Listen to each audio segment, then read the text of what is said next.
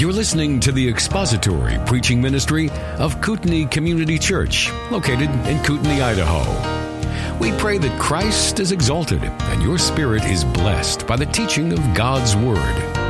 For more information about Kootenai Church, please visit us online at kootenaichurch.org.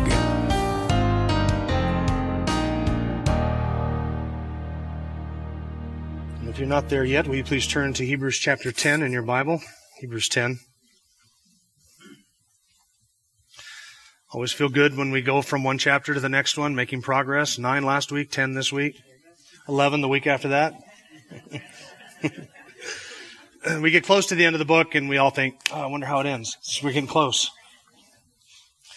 Hebrews chapter 10. Let's pray together before we begin. Father, we do pray for the illuminating work of your Holy Spirit. It is not that your word needs to be improved for our hearts and minds, as it is that our hearts and minds need to be opened to receive your word, to understand spiritual things, to see the author's intended meaning in the passage and the work of the Spirit of God in giving it to us. And so we pray that you would send your Spirit to be our teacher and our guide to that end, and that you would be glorified here through the preaching of your word and our understanding of it, and of course, our obedient response to it. Encourage our hearts together with the truth that is here before us, we pray, in Christ's name. Amen. Let's read together the first four verses Hebrews chapter 10, for the law, since it has only a shadow of the good things to come and not the very form of things, can never, by the same sacrifices which they offer continually year by year, make perfect those who draw near. Otherwise, would they not have ceased to be offered? Because the worshippers, having once been cleansed, would no longer have had consciousness of sins. But in those sacrifices there is a remainder of sins year by year. For it is impossible for the blood of bulls and goats to take away sins. There was a question that was raised to me this last week after last Sunday's sermon that I thought was a, a, good question. I want to answer it for two reasons. Number one, because I think I said something last week that was confusing and wrong and that, that contributed to this error. And second, I needed a good introduction for today's sermon and this will serve to do that. So the question was this. During the life of Jesus, particularly during the last few years of the life of Jesus, how could the high priest enter into the Holy of Holies and apply the blood of the sacrifice to the mercy seat of the ark, even while he was plotting to execute his plan to murder Jesus, and yet he wasn't struck dead? That's a good question. How is it that Caiaphas was able to plot and plan the murder of the Son of God, and while he is doing that, he's also performing the sacrifices daily in the temple, and then offering the Yom Kippur sacrifice and stepping back behind the curtain in the tabernacle and applying that blood to the mercy seat and able to walk out with a wicked heart, able to walk out and live to sin another day. How is that possible? Why did God not strike him dead at that moment? Now, in formulating an answer to that question, it made me realize that I said something last week that I think gave rise to this question. And what I said last week was I was talking about the ways in which a high priest could be killed if he didn't perform his duties correctly. And that he could walk back behind that veil and if he had offered an impure sacrifice or a bad sacrifice or offered the sacrifice in a wrong way, or if he didn't have a, heart right before God, God would strike him dead behind that veil was that last phrase, if he didn't have a heart right before God, that was the cause of the confusion, because that is not biblically accurate. So in that, I misspoke. In Hebrews 7, 8, and 9, we've been comparing the work of the high priest, the Old Testament high priest, with the work of Jesus, and that Aaronic priesthood with the Melchizedekian priesthood. We've seen some of the insigni- the the, uh, the inconsistencies and the the weaknesses of that old system, and seeing how the new covenant and the new uh, priesthood that Jesus occupies is makes that better in every way. And so, as we've been comparing those, do you remember back in chapter seven? I we spent some time explaining how the Old Testament priesthood was inferior to the priesthood of Jesus because that priesthood was entirely superficial. It was entirely physical not spiritual in any way. And so when I said that a high priest could step behind the veil and his heart was not right and God would strike him dead, that's not accurate at all. Because we noted that that priesthood, that Old Testament priesthood, was entirely a superficial priesthood. meaning that a priest was not qualified to represent the people before God and step behind that veil by virtue of his piousness or his righteousness or his love for the truth or his affection for God or even his own faith. Do you remember what was that it was that qualified a man to serve as a high priest for the nation of Israel? He had to be of the right tribe. He had to be of the right family. He had to be not balding. He had to have not a skin rash or eczema. He couldn't walk with a limp. He couldn't be blind in one eye. Those were the type of disqualifications that disqualified a man from serving as a priest. None of it was spiritual. That old priesthood was entirely superficial, entirely physical. So he didn't have to have a right heart before God in order to step behind the veil. All he had to do was offer the sacrifice in exactly the way that God said for him to offer the sacrifice and to do it according to all of the physical requirements. And if he met those physical requirements, he could serve as a high priest.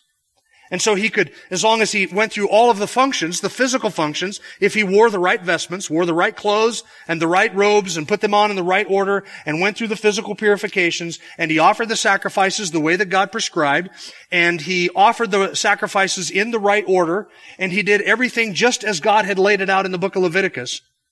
He could step behind the veil and apply the blood to the mercy seat even while plotting the murder of the Son of God and step right out from behind the veil to live and sin another day. Because God, in terms of accepting the sacrifice on behalf of his people, was not concerned. He did not see the heart of that high priest in those terms.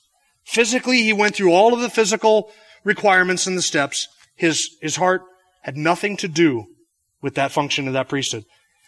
Remember, the Old Testament priesthood had nothing to do with the condition of the heart. Those sacrifices couldn't change the heart. They couldn't cleanse you of sin. They couldn't cleanse your conscience. They couldn't change your heart. Which is why a Jew could walk, step up to the tabernacle and bring his sacrifice to the high priest and know in his heart that that high priest who was offering the sacrifice on his behalf was a man more wicked than him by every measure. Without faith, without any piousness, without any righteousness, and that guy's going to go in and intercede for me. He's going to offer the sacrifice on my behalf. See, that was the weakness of the Old Testament priesthood. Now, there were things that a priest could do, which he would be killed for.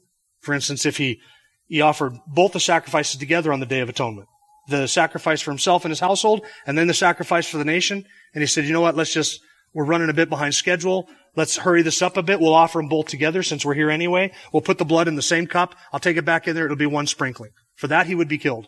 Or if he went back there and decided to pour that blood instead of sprinkle the blood, for that he would be killed. Or if he didn't go through the ritual purifications and step back behind that veil, for that he would be killed.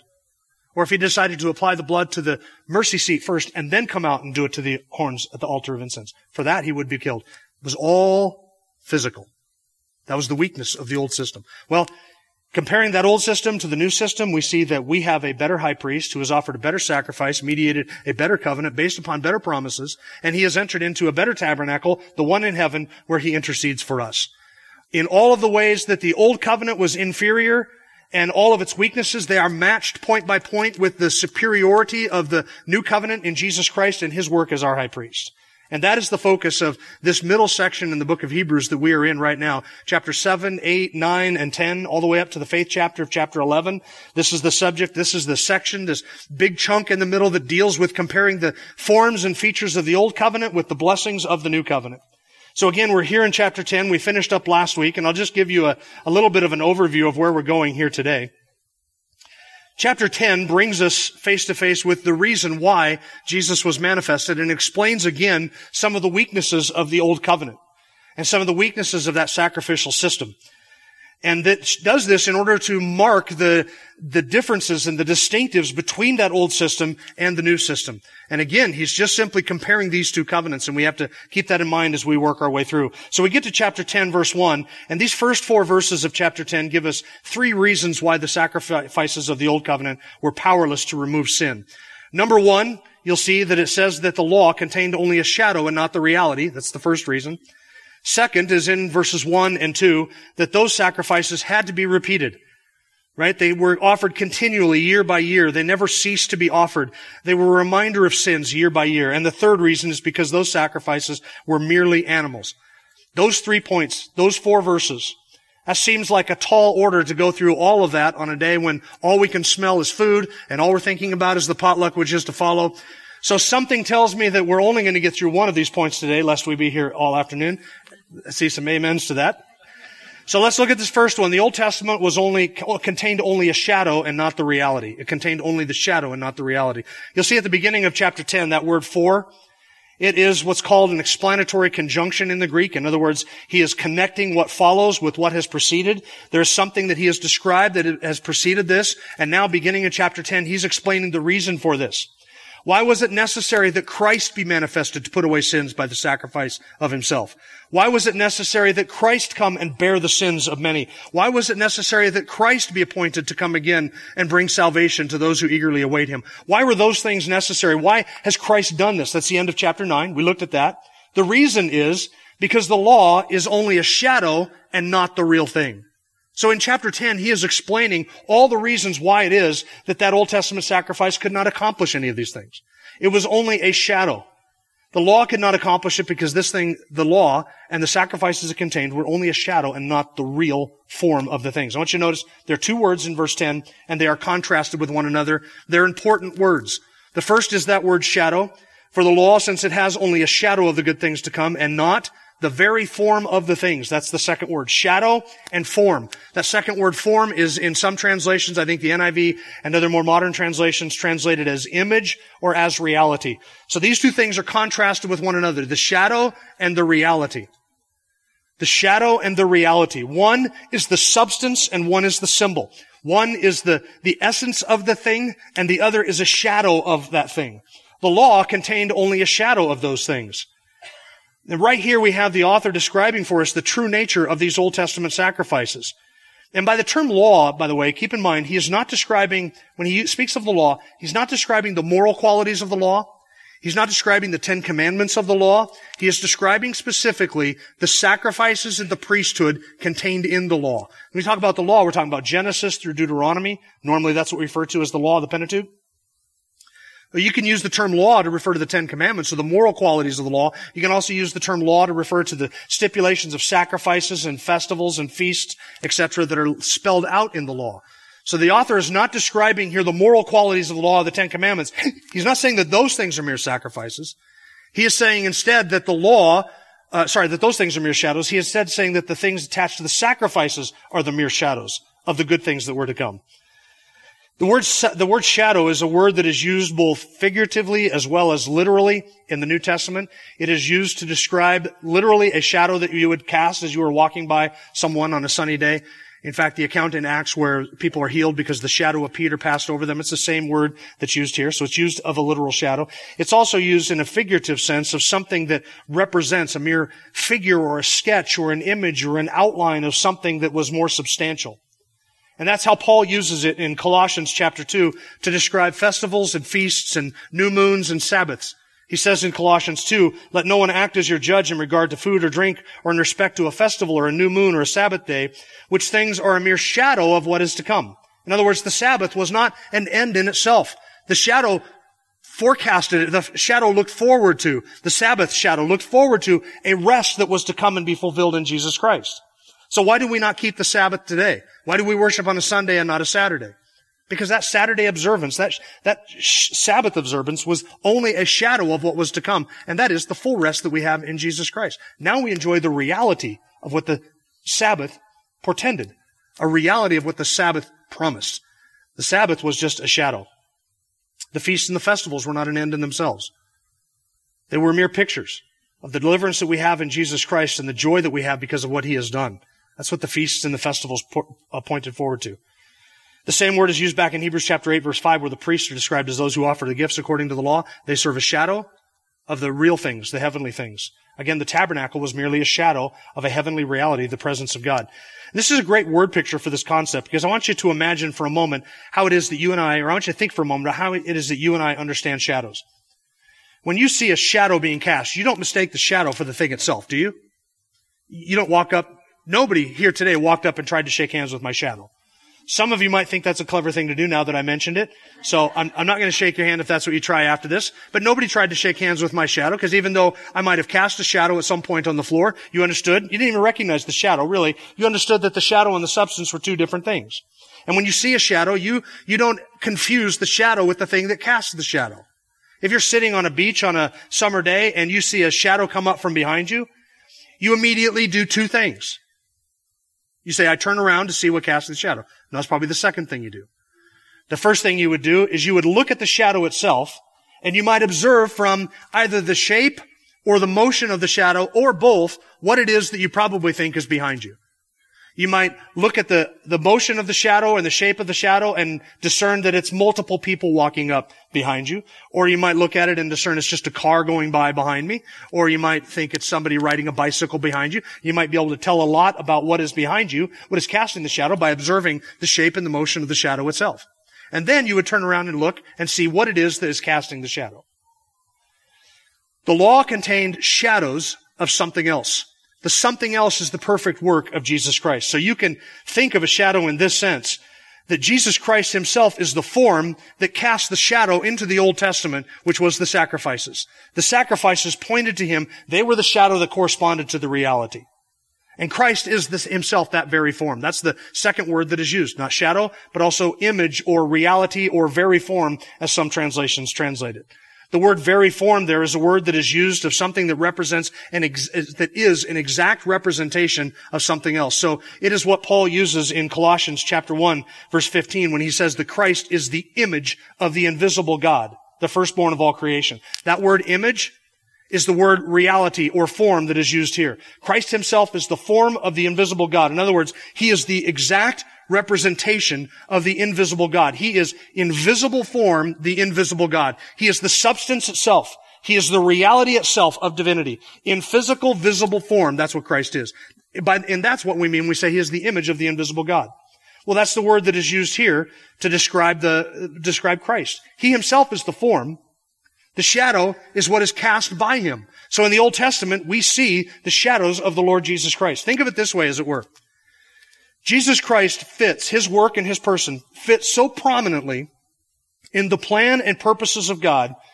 He stands over so high and so majestically all of redemptive history that his person and his work are the singular point, the singular focus of all of human history from start to finish.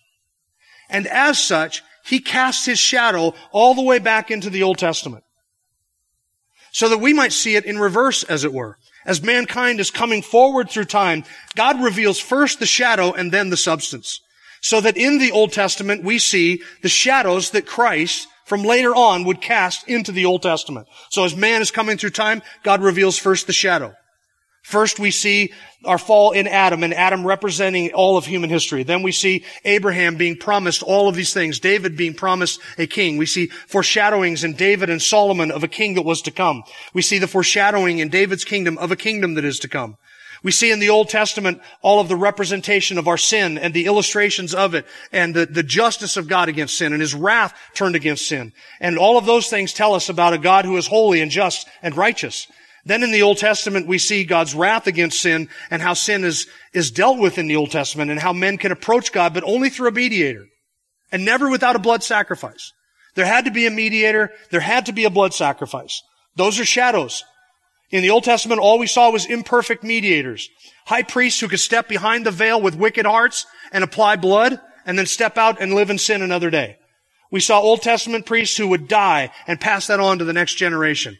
We saw animal sacrifices that would be offered time and time again. Morning sacrifices, evening sacrifices, Passover sacrifices, Day of Atonement sacrifices, personal sacrifices. All of those things pointed to Christ. We'd see the blood that was shed over and over and over again through the Old Testament. That was just a shadow that pointed to the blood that Jesus Christ himself was going to shed.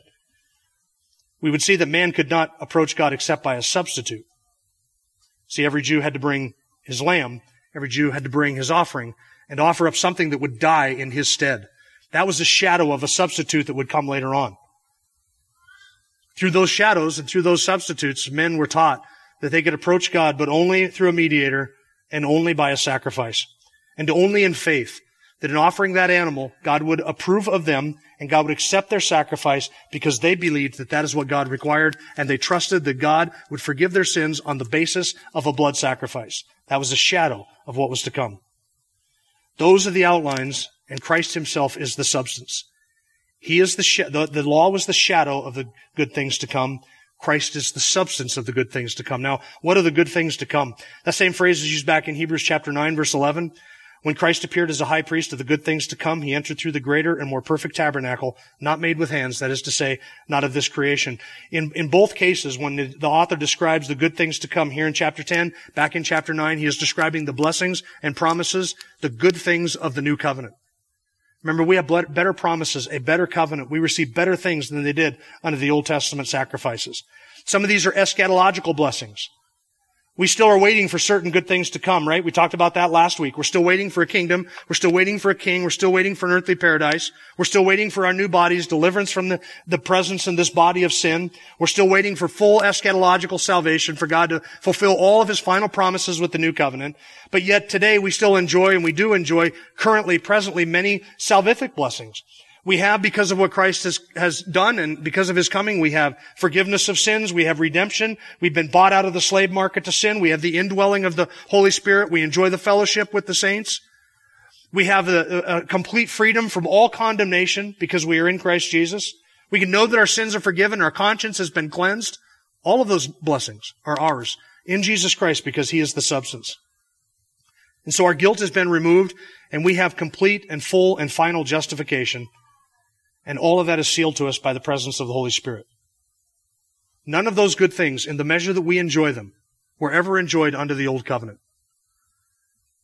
All it did was tell us that these things were coming.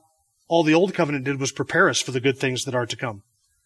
And because the law and the sacrifices in the law were foreshadowings and shadows of the good things to come. Those, therefore, those things, the law and the sacrifices, were themselves good things. And this is something to keep in mind. You'll notice that the author, nowhere in the book of Hebrews does he run down or disparage the Old Testament forms and functions. He doesn't do that. What he does do is be, is be honest with us about the weakness of those things.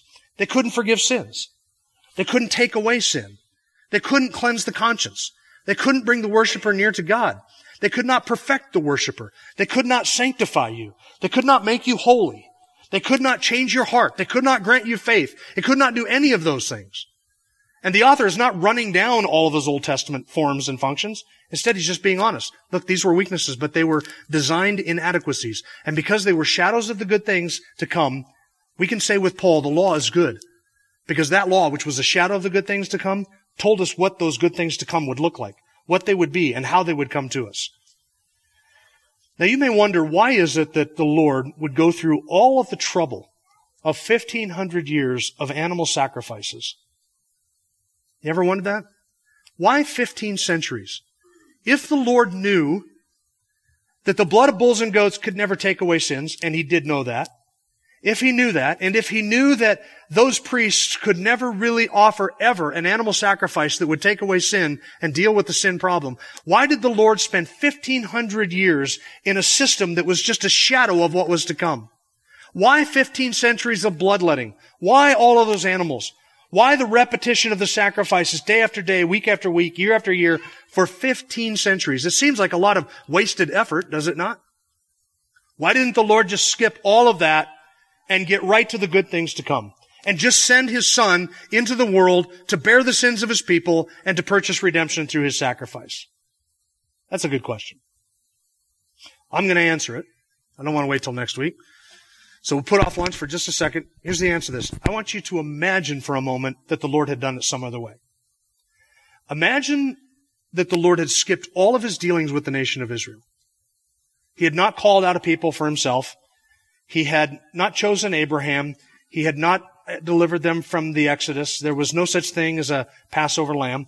Imagine for a moment that the Lord skipped all of that and skipped the Aaronic priesthood and all of the priestly vestments, that he skipped the animal sacrifices and the mediator. Imagine that there was no Shekinah glory. Imagine there had never been any broken law, Ten Commandments, no Ark of the Covenant with a mercy seat above that. No priests, no festivals, no feasts.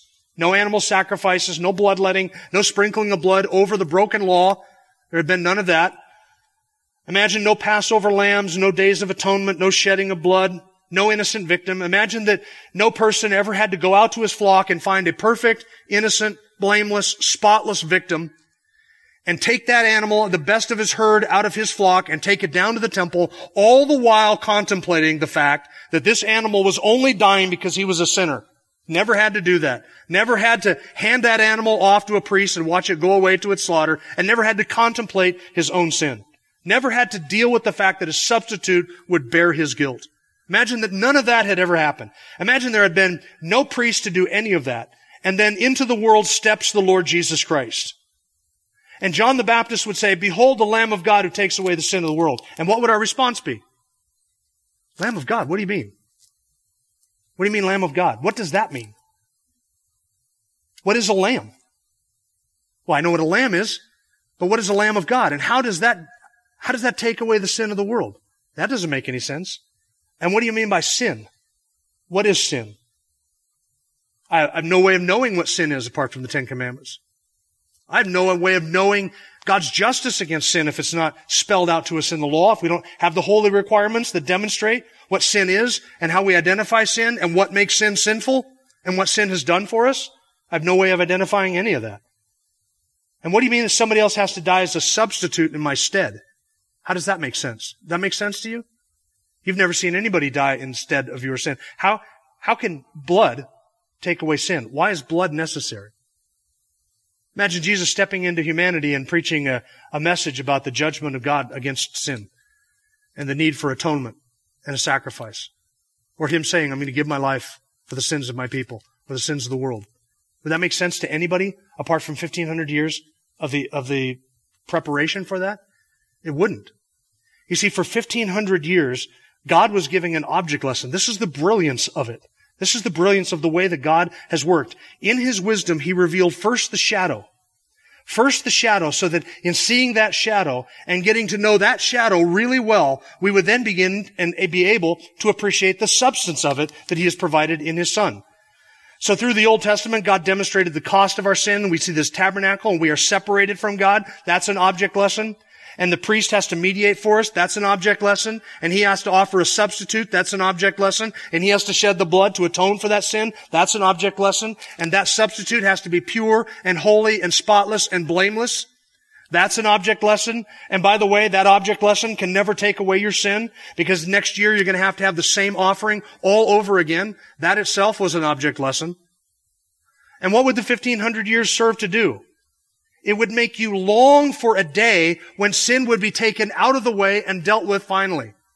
Imagine that you're on the tail end of that 1500 years and you go to bring your sacrifice to the temple and you realize we've been doing this for 15 centuries. We can't even count the number of animals that have died in the place of sinners. We can't even count that. We can't even imagine the amount of blood that has been shed. Innocent victim after innocent victim. When will it ever stop? When will it ever be enough? And you know what the answer to that question is? Never. It's never enough. And so you would long for the day when your sin would be gone. You would say, if only God could provide a sacrifice, a one-time sacrifice that would bear all of my sin, take away all of my wrath, cleanse my guilty conscience, remove my guilt, take away my sin and free me from it and secure for me everlasting blessedness. If only God could provide a sacrifice, instead of an animal sacrifice, a perfect sacrifice that would be powerful enough to deliver me from my transgressions and powerful enough to wipe out all of my guilt and all of my stain, powerful enough to secure me everlastingly. If only God could do that. If God could just give me a sacrifice, make a sacrifice that itself would give me access to God so that I could approach Him anytime, so that I could step into His presence. Maybe that I would be able to call Him Father and not feel like I am distant from God, that I'd be able to come to Him through that one sacrifice. If only God would provide such a thing. And then into that situation steps John the Baptist, who says, Behold, God's Lamb. He takes away the sin of the world. You see what 1500 years does? Spinning your wheels and waiting and waiting and waiting. It helps you to see and describe and understand and appreciate the shadow so that when the substance arrives, you can see it for what it is, appreciate it for what it is, And you've had 1500 years of object lessons telling you this is what you're waiting for, this is what you need, and this is what God has provided. And because of that, I think we can learn two lessons just from the fact that those Old Testament sacrifices were shadows. First, this shows us just how accountable we must be for rejecting this truth. 1500 years of God speaking to us, humanity, in shadows. We see it. It's portrayed for us. It's written out in the Old Testament. We knew exactly what it was that we should expect. We knew exactly what that substance was going to look like when he would finally show up on the scene. We'd say he must be holy. He must be blameless. He must be a king to fulfill the promise to David. He must be perfect in every way. He, he must be divine. He must be a man. He has to act as my representative. It can't be an animal because the blood of bulls and goats obviously cannot take away sin. Otherwise, at some point, an offering would have been made that would completely remove sin. So he must be somebody, it must be somebody who is worthy of that title of divine, somebody who is worthy of that because of his nature and his character. He must be God in human flesh. He must at the same time be man so that we would, he could represent us in offering that sacrifice. 1500 years of object lessons that told us exactly what that Savior would look like when he would come.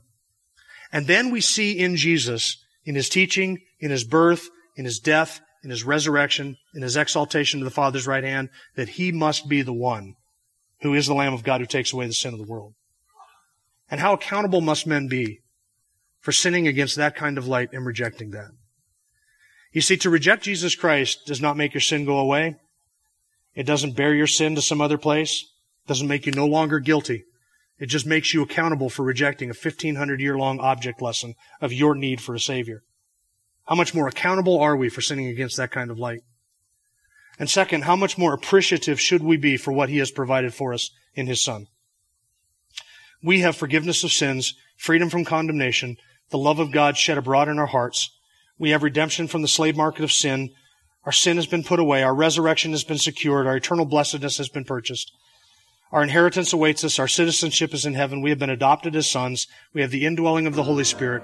Our conscience has been cleansed, and our price has been paid in full. The shadow could never do that. But the exact representation of what was casting the shadow, that sacrifice could pay our sin in full. And for that we praise God. Thank you for listening to the latest podcast from Kootenai Church. If you'd like to learn more about Kootenai Church or to donate to our church ministry, you can do so online by visiting kootenaichurch.org. We hope you enjoyed this podcast and pray you'll join us again next time. Once again, thank you for listening.